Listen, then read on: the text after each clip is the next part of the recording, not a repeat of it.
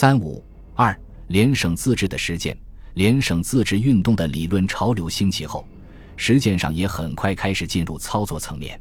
在联省自治运动的发源地湖南，一九二零年九月和十月，谭延闿两次召集自治问题研讨会，由省议会、教育会、商会及社会团体、绅商名流代表出席，并推出代表十人，组成制宪会议，着手起草省宪。然而就在此时，湖南军人中的程前派图谋倒谭雍城，并得到孙中山部署李烈军的支持。他们希望以湘省为根据，并分兵入赣入鄂，实行自治，实际将湖南纳入广州政府的实际管辖范围。程派的举动，得到湖南军人中的另一实力派赵恒惕的暗中纵容。谭延闿在程、赵两派的逼迫下，不得不宣布还政于民，废除督军。推赵恒惕担任湘军总司令，谭延闿本来还想由自己担任省长，但得不到成赵两派的支持，只能于十一月二十七日黯然离乡赴沪。随后，赵恒惕以实力压抑程派，控制了局势，成为湖南的统治者。为了寻求自身统治的合法性，赵恒惕上任后继续推动自治运动。十二月二十一日，赵恒惕发表通电。重申实行自治的决心，主张先由西南各省树之风声，退而至于全国。认为苟省系自治，则地方有各自发展之能；苟省相连接，即举国有提携并进之道。为今之计，欲顺世界之新潮，解积年之纠纷，舍此即无他途可由。为避免谭延闿时期所谓官绅制宪与公民制宪的纠葛与纷争。赵恒惕决定走专家制宪之路，指令省府定定湖南制定省自治根本法筹备章程，成立制宪筹备处，由省议会议长彭兆煌任主任。制宪程序是由省府聘请专家学者拟定宪草，再由全省各县推出的绅商代表组成审查委员会审定宪草，通过后交付公民投票表决，最后由省长公布实施。湖南省省县起草委员会的遴选原则是首重学识经验，无偏无党，超出正朝之外。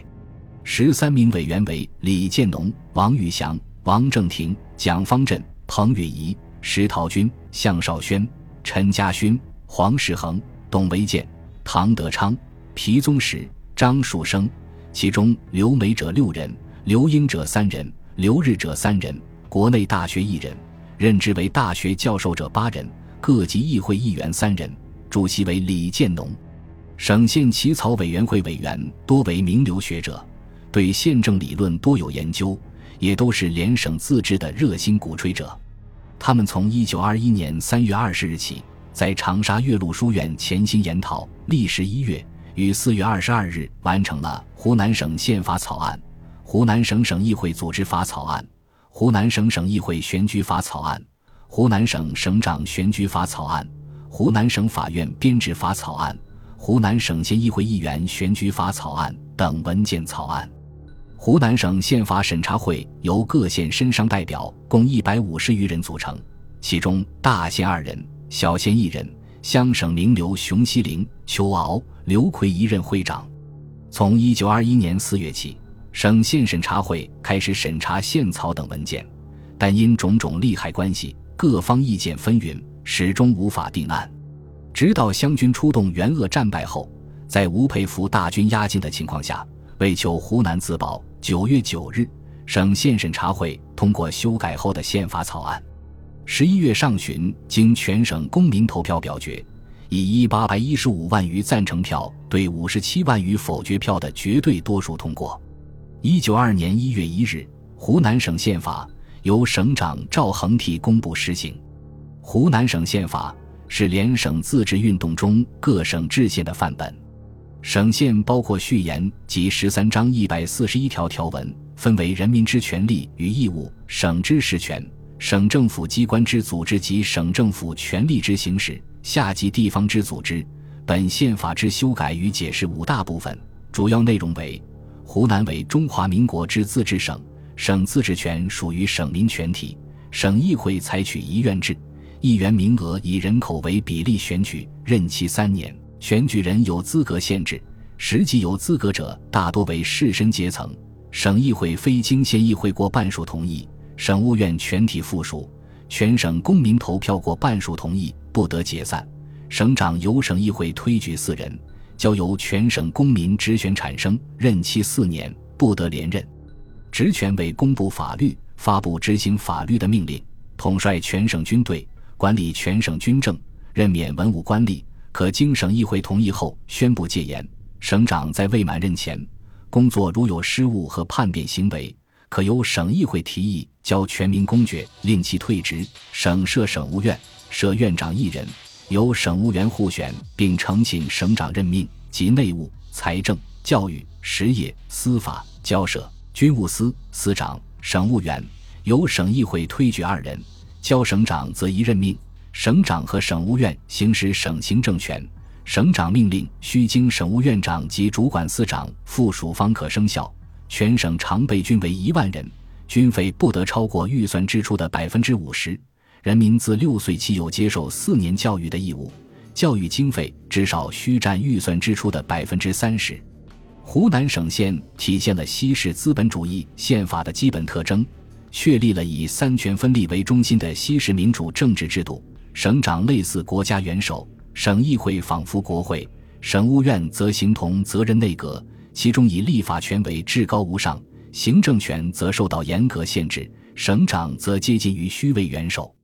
这是以资产阶级和士绅阶层为代表的社会各界不满军阀专制、要求独立发展的愿望在政治上的体现，也表现了信奉西式民主制度的自由主义知识分子对民主政治的向往。在当时条件下，具有保障民权、遏制专权的进步意义。湖南省现将人民的政治基本权、经济基本权等以法律形式确定之，人民有选举、罢免、结社、请愿、居住等项自由权利，非依法律不得限制或剥夺。强调民主的全民参与特质。年满二十一岁的男女有选举权，年满二十五岁的男女有被选举权。规定凡重大问题，如省县的修正与法律的复决、省议会的选举与解散、省长的选举与罢免等等，均采投票制，准许公民随时葛书怀抱，享有言论思想自由权、劳动收益权和生存权。值得提及的是，湖南省县规定男女平权，体现出起草者尊重女权的民主意识。故在实际政治生活中，乡中一般富有希望知识之女子，俱乘时而起，做参政之运动，分向各处联络，以及当选。当然，湖南省县对有产阶级的利益也很重视，如规定严格保护私有财产，不允无偿没收、征用、捐书，职业团体可向省议会提出法律案等，都满足了有产阶级的要求。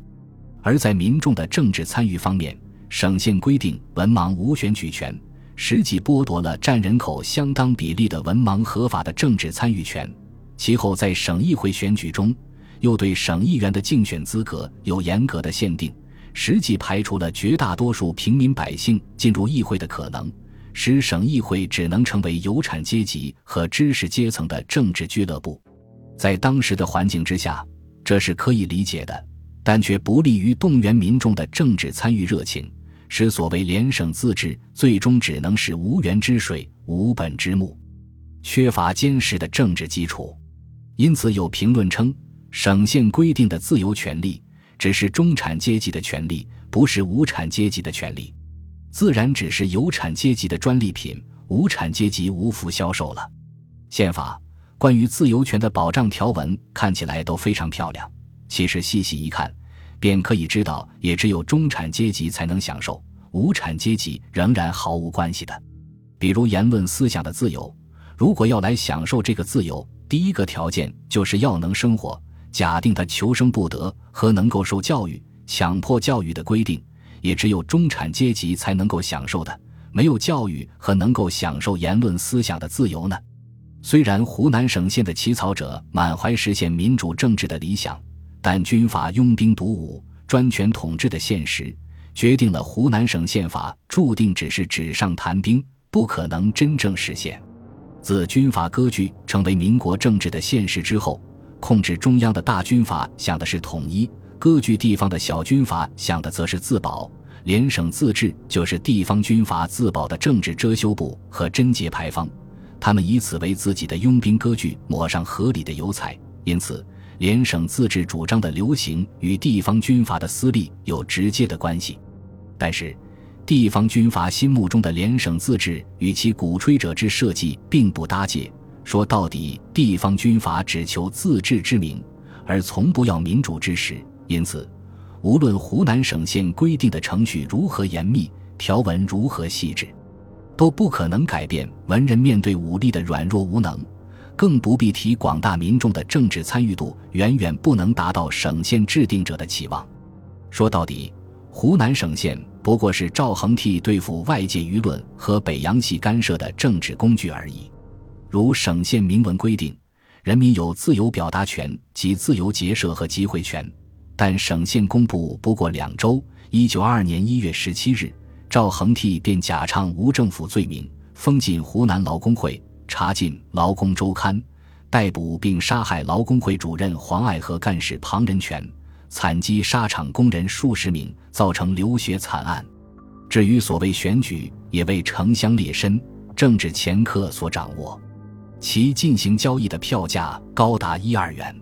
贿选买票等层出不穷。衡山县投票，并未分发各公民，仅招致小学生数千人，而以面包令其书意可自而去。湖南省县的其他条文也多不过是一纸空文，即如省议会与省长的关系，从来都是省长独大，而不必理会省议会的清谈。军费不得超过预算支出百分之三十的规定也是虚文。因此，湖南省县的象征意义远远大于其实际意义。时人论之为军队干涉行政官事，自征地方钱粮，是为实行省县之最大障碍。本集播放完毕，感谢您的收听，喜欢请订阅加关注，主页有更多精彩内容。